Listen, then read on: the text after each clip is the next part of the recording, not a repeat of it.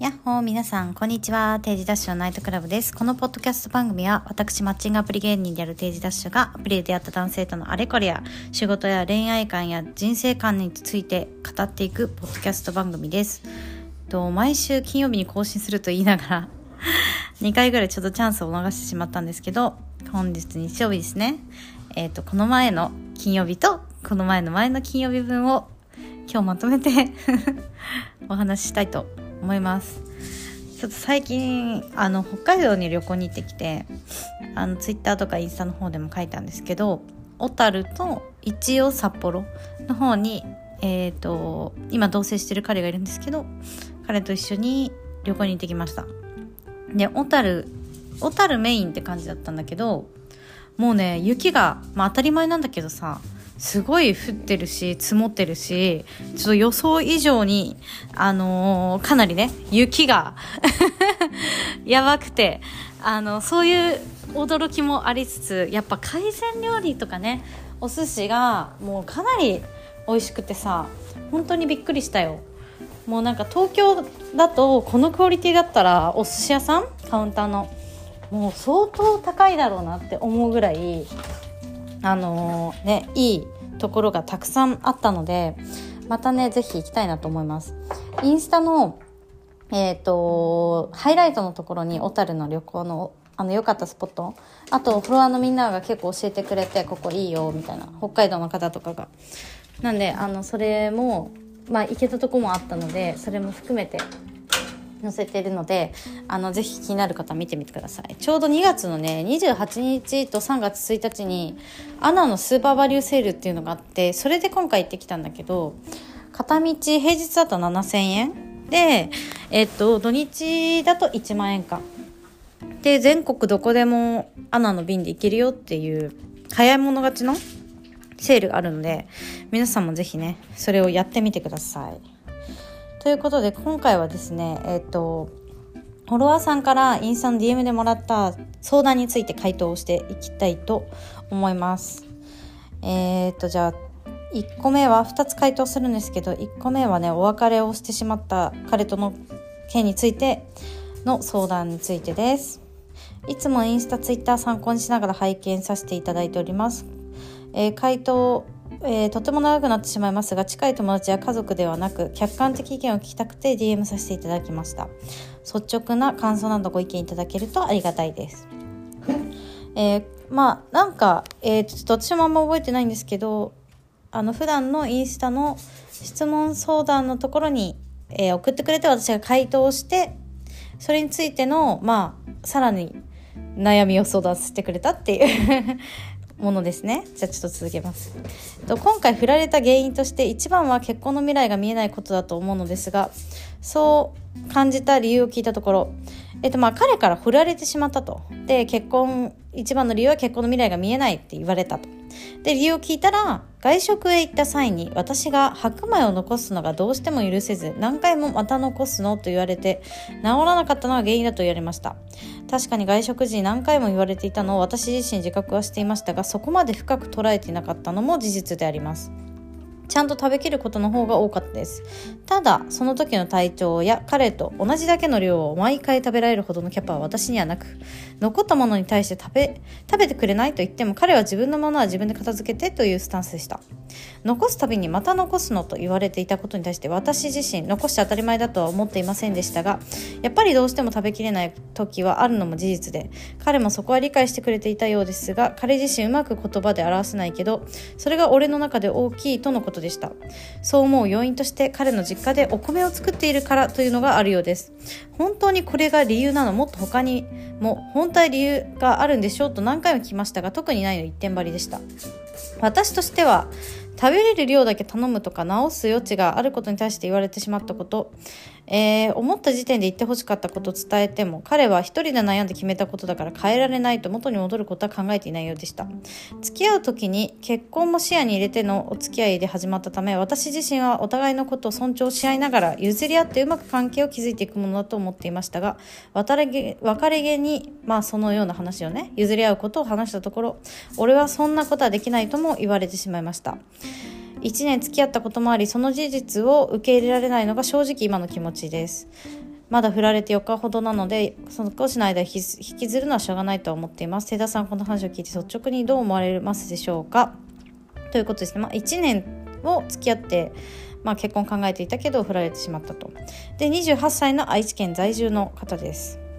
えーとまあ、簡単にまとめるとにじゅうはっさいの方だからにじゅうななさいぐらいからいちねんかん付き合っていた彼がいた、愛知県在住で、えー、突然別れることになって、で理由を聞いたら結婚の未来が見えない、でさらに詳細に聞いたら一緒に外食に行った時にお米を残すのが許せないお米農家の息子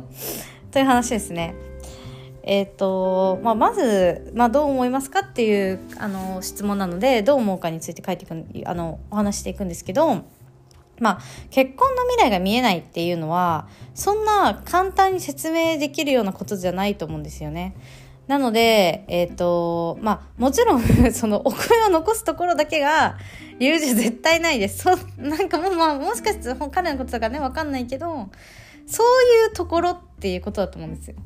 例えば for example いちってことです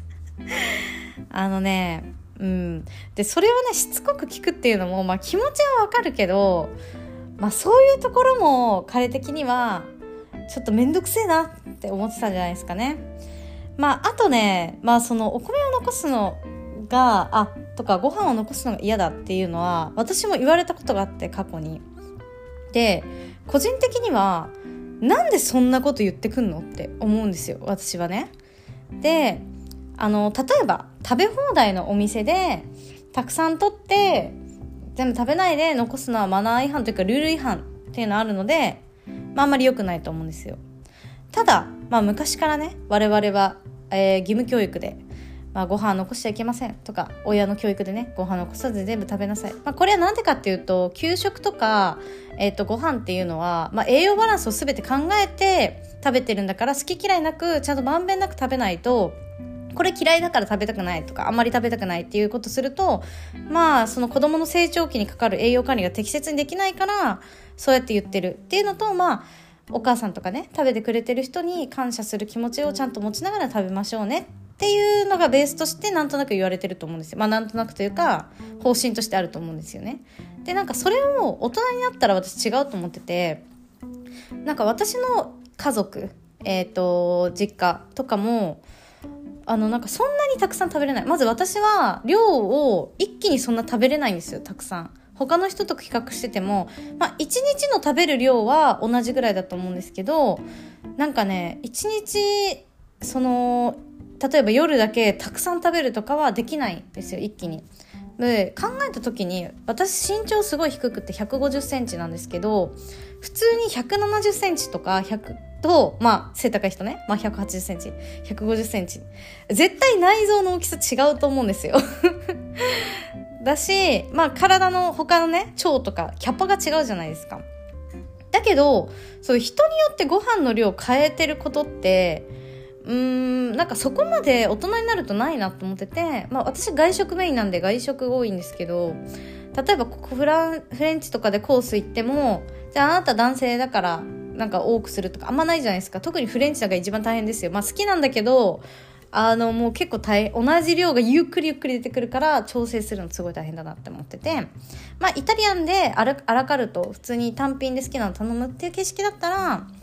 まあセーブできる、うまくあ私これいっこだけで大丈夫だから食べていいよみたいなっていうのがうまくコントロールできるので、まあなんやかんやコントロールできると。でもなんか定食形式、例えば大戸屋とかでとかランチとかでそれぞれいっこずつってなったら、まあご飯少なめっていうのができるところはあるかもしれないけど、なんかそのそういうのがオプションでないところに、例えば飲食店でねあじゃあ何々少なめにしてくださいっていうのってなんか残さないっていう正義の人からしたら素晴らしいことだと思うけど、お店を運営する側の人からしたら例えばもうそのご飯いっぱいとか、まあ、麺類いっこってもう計量して全部いっこずつやってるから、なんかそんなことまでできないとか、あとオペレーションの都合で例えばじゃあさんじゅうにたくの女性の方は少なめっていうので固定して作らないといけないじゃないですか。同じ定食をじゃあじゅっこ入った時にいっこだけ違うのを作らなくちゃいけなくて、でさらにそれがさんじゅうにの A であるっていうことをオペレーションの中で組み込まなくちゃいけないっていうコストもかかるんですよ。だからすごいあの、まあ、やってくれるって言ってくれたりとか、機能として備わってるお店だったら全然いいと思うんですけど、そうじゃないところで、いや残すのはダメで残さないように頼むのが正義っていうのは、なんかすごい正義中毒者の意見だなって思うんですよね。普通に、えー、経営目線から考えたらそういうのだるい、むしろ残してくれって思うし、なんかなんだろうな、お店からしたらもちろん残さずに全部食べてほしいっていう、まあ、料理人の気持ちとかあるかもしれないけど、うーんなんかその売り上げとか利益ベースで考えたら、なんか残しちゃいけないから、じゃあちょっと控えめに、ちょ私今日あんま食べれないからみたいな感じで、なんかあんま頼まないで全部平らげる人よりかは、いやせっかく来たんだし、ちょっとあのお腹いっぱいで食べれなかったんですけどみたいな、でもいろんなやつちょっと興味あって食べたかったんでって言ってたくさんオーダーする人の方がお金落とすじゃないですかっていう目線はあるので、なんだろう、私はその前昔ね付き合ってた人にその残すのすごい気になるって言われたんだけど、それを言うし、そもそも残すというのが良くないという文化は日本の文化であって、中国っていうのは逆に残さないと失礼な文化とかあるんですよ。中華料理の中国のところ、私そこまで詳しくないんですけど行ったことないんで、この全部食べれちゃうって満腹じゃなかったっていうサインになっちゃうから、残してもう食べきれないほどたくさん食べれました、美味しかったですっていう意味だったりとか、あとまあこれはちょっと、えーと私の記憶で正しいか分かんないですけど、昔、もう今はないと思うんですけど、その中国中華料理ってあの回転テーブルで大皿でみんなに取り分ける式じゃないですか。だからその残ったものを、えっと、あまり豊かではない方々、スタッフの人とかでがまかないとして食べてたっていう話も私聞いたことあるんですよね。ちょっとこれ違ったかもしれないんですけど、まあ、そういう背景があるので む, むしろ残すことが礼儀だっていう国もあるわけですよ。ってなると、じゃああなたの残さず食べてってっていうのはどういう根拠で言ってるんだとの言って別れたことがありますあの理由はそれだけじゃないけどね、いろいろで、まあなんかそれ私も別れる時に一例として言われた。で、で、まあ、後から振り返ってなんかなんでそんなこと言うんだろうって思ったんだけど、これはね、あの彼と彼女のご相談者のね、おそらく金銭的な感覚に大きな差があると、あとは育ってきた家庭背景に大きな差があるっていうことで結婚を考えられないと言われたと思います。まあこれちょっと憶測なんですけど、あまりにもね残すな残すなっていう人って、あのー、結構幼少期に苦労されたとかね、あのそこまであのもし違ったらすごく申し訳ないんですけど、まあ彼のことだからね詳しく分かんないかもしれないけども別れたし、あのー、やっぱりそのそこまで十分食べれなかったとか、すごい親に厳しく言われたとか、まあ、あとは自分自身がそこまで今経済的にあの豊かじゃないから、すごいもう残すなんてもうめっちゃもったいないみたいなっていう自分が生きてきた背景だったり価値観がある中で、付き合ってる相手がね、じゃあもしちょっと自分より豊かでとか、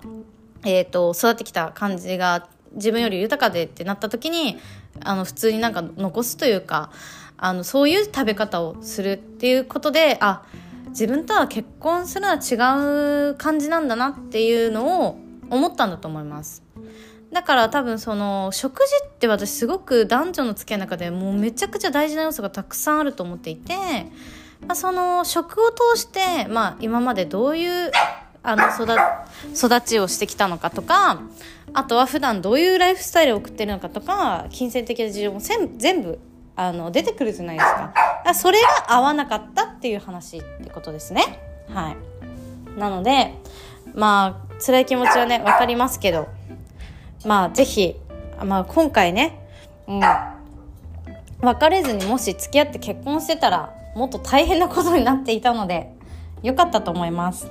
ということでね、まあ引きずるかもしれないですけど早めに別れられて良かったと思って、まあぜひ次のね新しい恋愛に向かって生きていってもらえたらいいなと思うので応援してます。ぜひ私のあのおすすめのマッチングアプリで新しい彼を探してください。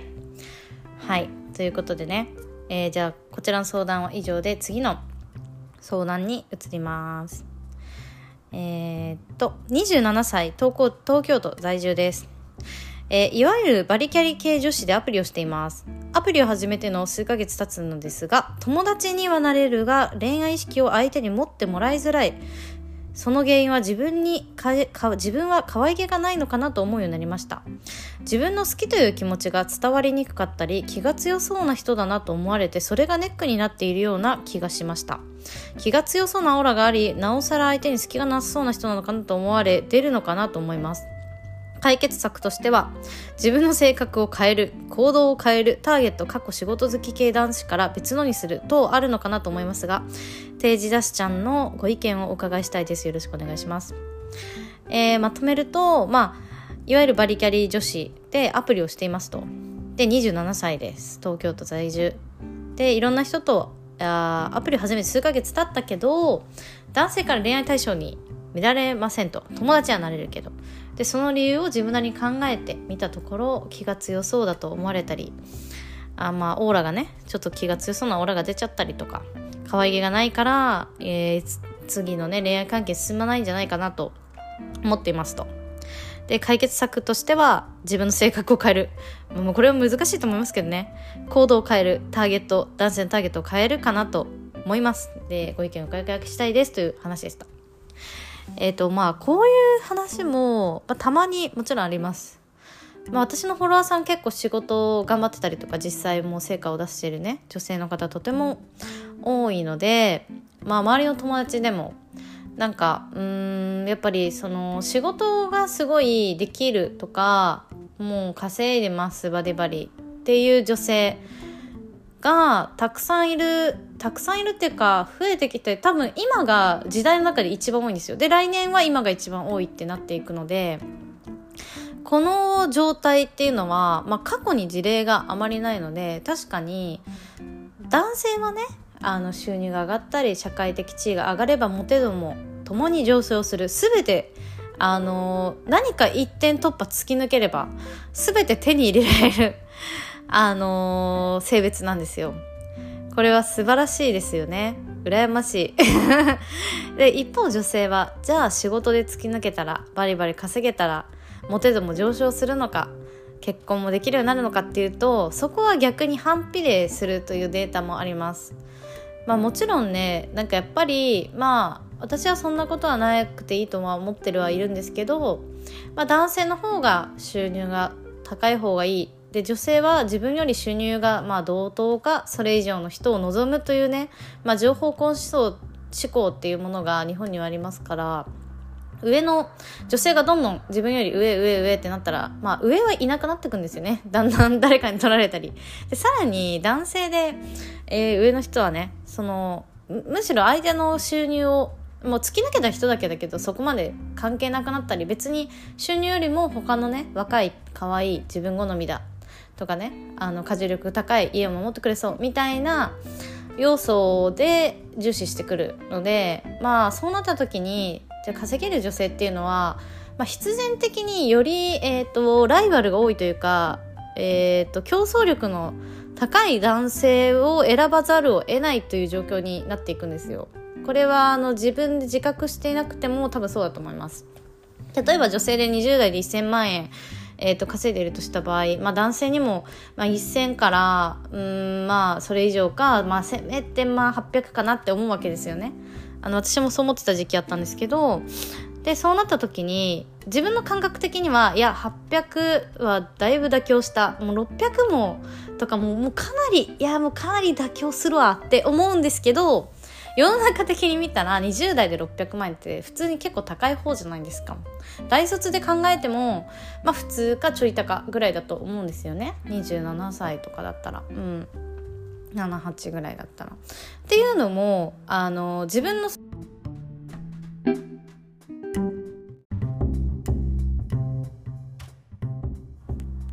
ということでね、まあ稼げる女性は必然的に、まあ、さっきも言ったんだけど、まあ、なんだろう、自分では全然妥協というか条件を下げてるって感覚はないんだけど、あの勝手に相手に求める男性の条件が、まあ、必然的に上がってしまうので、より恋愛面では難しい、う、うん、戦いに挑まざるを得ないっていうことになるんですよ。でこれはね、私はもともといち社目メーカー美容メーカーにいました。でに社目えっと相席ラウンジの会社の本社のマーケになって、でさらに個人でも売り上げ立てていたので、まあ、結構その年収で最後独立して、ちょうど私今法人いっきめが終了するって感じなので、えっとまあいわゆる大手の美容メーカー一番モテそうな職業からまあベンチャー系で、えっと、結構給与もあのアップしてもらえたので、あの結構もらってましたでだからまあいわゆる稼げる、まあ、バリキャリ女性という感じなのかわからないですけどでした。でさらに独立して、まあ、もちろん独立した方が稼ぎますから、うん、って な, なってるので、私はこの変遷をかなり辿ってきているので、この問題に関してはとても詳しいんですけど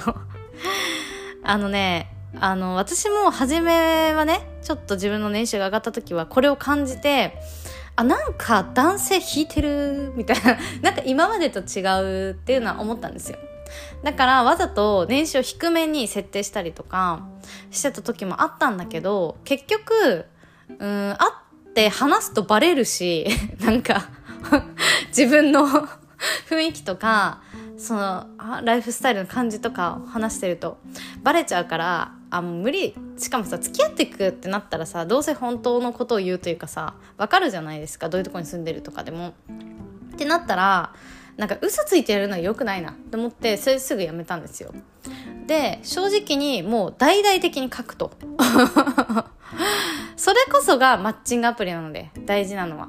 そうそれ、まあ、細かなことは全部あのノートの方に書いてるので、ぜひノートを読んでほしいです。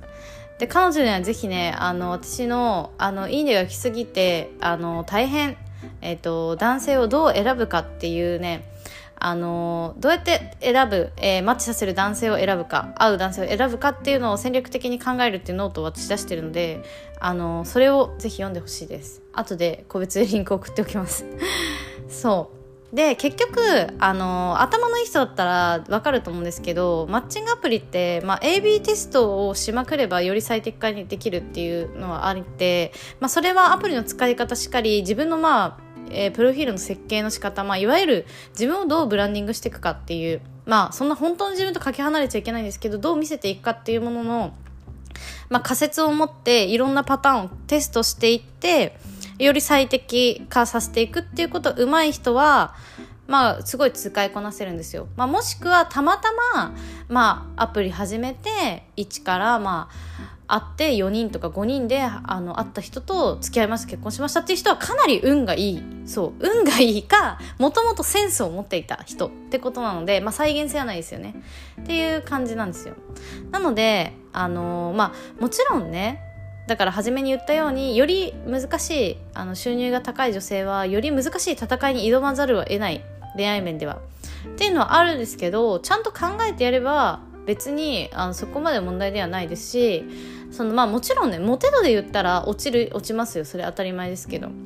あのモテ度で言ったら落ちるけど、真剣にあの付き合う相手を探すっていうのは、たった一人と出会えれば、そのベストなたった一人と出会えればもうそれで大成功なわけですから、そう考えたらもう何万人何千何万人何十万人といますからね、そういうお相手は。だからそういう人にいかにあの、ね、最短距離で出会えるかっていうことなので、もっと自分が合う相手を見なすこと、まあターゲットを変えるって書いてたけどが大事だと思います。具体的に言うと、うーんまあ多分ね、その感じだと自分と同じかそれ以上に年収が高い人じゃないとまずなんとなく合わないんじゃないかなと思います。でえー、まあどれぐらいちょっと収入があるか分かんないですけど、まあ、にじゅう代でまあせんいってなければ、まあ、それぐらいのスタンスでいけると思います。まあ、にせんとかいったらちょっとそれ以上ってなったらまあ結構難しいと思うので、そうなったらまあはっぴゃくからせん以上ぐらいかなっていうスタンスでいればいいと思います。でそうなった時にやっぱりね、にじゅう代でそれなりに収入が高い、まあ、せんとかそれ以上いってる男性って、まあ、モテるわけなんですよ、めちゃくちゃ当たり前なんですけど。でいろんな女性が寄ってくるし、でやっぱ自分もねそのモテを実感するので、その中で自分が選ばれるってなったら、じゃあまず考えることは、まあ、に軸あって、ひとつは自分の強み、そういう他の子と比べてある強みをちゃんと押し出すっていうことと、あとは女性としてのまあ、選ばれるためっていうとちょっとあれですけど、デヴィ夫人みたいですけど選ばれる女におなりなさいみたいなあのまあ自分の、まあ、強みを伸ばしていく、まあ、このふたつのアプローチが必要なんですよ。で、前者のどういう強みを押し出していくかっていう話については、まあだから仕事は頑張ってますとか、自分も収入があるっていうことはもちろん強みだし、そういう女性と出会いたいっていう男性もちろんたくさんいますから、まあ自分は結構仕事、こうプロフィールとかにね、こうやってがっつりやってるので、あのずっと働き続けたいと思っていますとか、まあこういう感じで仕事の時間は過ごしてますとか、まあ夜遅くなるとか、まあ土日もやってるとかあったら書いた方がいいと思いますし、逆にね。だからまあそういうのでをなんだろうな、あの良いと思ってくれるとか、尊重し合える相手と出会いたいですとかって書くべきだし、初めて会った時もそうやって言うべき。それを言って、あ、ちょっとそういう人を求めてなかったわってなるんだったらそれで終わりでいいし、さすがにプロフィールに書いてたら、あのいいねを押すときはプロフィール見てない人多いですけど、会う前はさすがに誰だってプロフィール見るんだから、多分それ書いてなかったんだと思うよ、今まで。その惹かれるってことは、だからその気が強そうな感じを初めから書いた方がいいです、プロフィールに。自分はこういう人ですと。でもこうやって持って、あのー、ただ緊張してるだけでちょっと怖そうに見えちゃうんですとか書いたりとかね、っていうのがありますと。っていうのが、まあまず自分のその仕事頑張ってるっていう強みを出すっていうことで大事なこといっこめで、まあもういっこの、まあえー、その恋愛面での女性としての、まあ、選ばれるための、えー、強、強みというか魅力を伸ばすっていう点に関しては、まあ、そういう男性がどういう女性と他デートしてるのかめちゃくちゃ聞いた方がいいですよ。なんかどういう子なのかそれで全てがわかると思います。私も結構聞いてたけど、大体みんな可愛い可愛いとか美人とかスタイルがいいとか、キラキラ職業多いです。受付、うーん、あと シーエー とかね、まあ、芸能関係ちょっとやってました、もしくは芸能関係の人とか、まああとは普通にあの見た目がめっちゃタイプな看護師さん、保育士さんとか、まあそういうパターン結構多いですってなった時に、あ、じゃあそういう人と比べられてるんだっていうのをちゃんと自己認識しなくちゃいけなくって、それは仕事という土俵じゃなくて、あの異性として恋愛としての土俵なので、普通にちょっとお会いしたことないんでわかんないんですけど、女としての魅力度を上げていかなくちゃそりゃ無理ってなります。そう、だから大変なんですよバリキャリ女子は。そう大変なの。でもね、できる、大丈夫。みんな仕事でそこまで女性でね、あのー、キャリアを上げていったという問題解決能力がと、まあ人間関係をねうまくやっていく能力があるんだったら、そのもう元々顔がブサイクに生まれたから無理だとかそういう話じゃなくて、お金もかけられるし、あの洗練されていくので、私ね大丈夫だと思います。ただそれの視点を忘れてはならないというねそう、そのそうやってやる努力をしないと、より難しい戦いに挑んでいるんだということをちゃんと確認して、もっとね女度を上げていかないと、自分が満足できる相手とは一生出会えないんですよ。だからまたここでもね努力続けていかなければならないということなんですね。はい、なのでね、ぜひあの忙しいと思いますから、皆さんあの忙しい女子のね美容課金を、私あの得意分野ですすごいたくさん知ってます。あのインスタでもストーリーでも載せてるしね、サロン巡りめっちゃしてるので、ぜひハイライトとか見てください。はい、もうなんだろうな、お金はあると思いますので、パーソナルジム行ってね、ちょっと体鍛えるとか、あとはパーソナルカラー診断行って自分に合う服だったりメイクやコスメ選んでもらうとか、いい美容室に行くとかって、まあ、洋服選び、まあ洋服は別にいい洋服を着ればいいというわけでもなくて、まあ選び方が大事だと思うんでね、それを洗練させるとか、まあ、自分に似合ってるがベストですよね。変にブランド物ばっか持つのもうーんデートではあんま良くないと思うし、っていうことも含めてね、あのー、仕事でそれだけあの伸ばせる人はちゃんと自分に対してもできると思うので、はい、それを頑張るっていうのと、まあ、ちょっとプロフィール変える、あと私のノート読んでもらうっていうことをやってもらえたら、あの全然全く問題ないと思うので、ちょっとやり方とね、あのー、スタンスともね認識を変えて、もう一回ちょっとアプリぜひ頑張ってみてください。あとはアプリ選びもめちゃくちゃ大事なんで、あの私のちょっと後でストーリーに載せておきます、おすすめのマッチングアプリ、あのえっ、ー、とハイスペでうーんとなんだ誠実な男性と出会えるアプリ、えー、さんせんとかね、あと最新の要請あたりおすすめなので、ぜひそちらを読んでほしいと思うのでシェアしていくので、ぜひ読んでください。ということでね、今回はこちらで終わりにしたいと思います、えー、私毎月テイダナイトという審査制のパーティーをやっておりますので、東京とあとはたまに大阪かな、興味ある方はぜひ ライン を追加しておいてください。次回のパーティーは、えーと、さんがつはまだ未定なんですけど、あのじゅうしちはやるかもしれないって感じですね。あのお知らせ流すので、ぜひそちらを確認してください。あと私 YouTube、Twitter、Instagram、TikTok もやっておりますので、そちらもフォローお願いしますということで、ではまたお会いしましょう。バイバイ。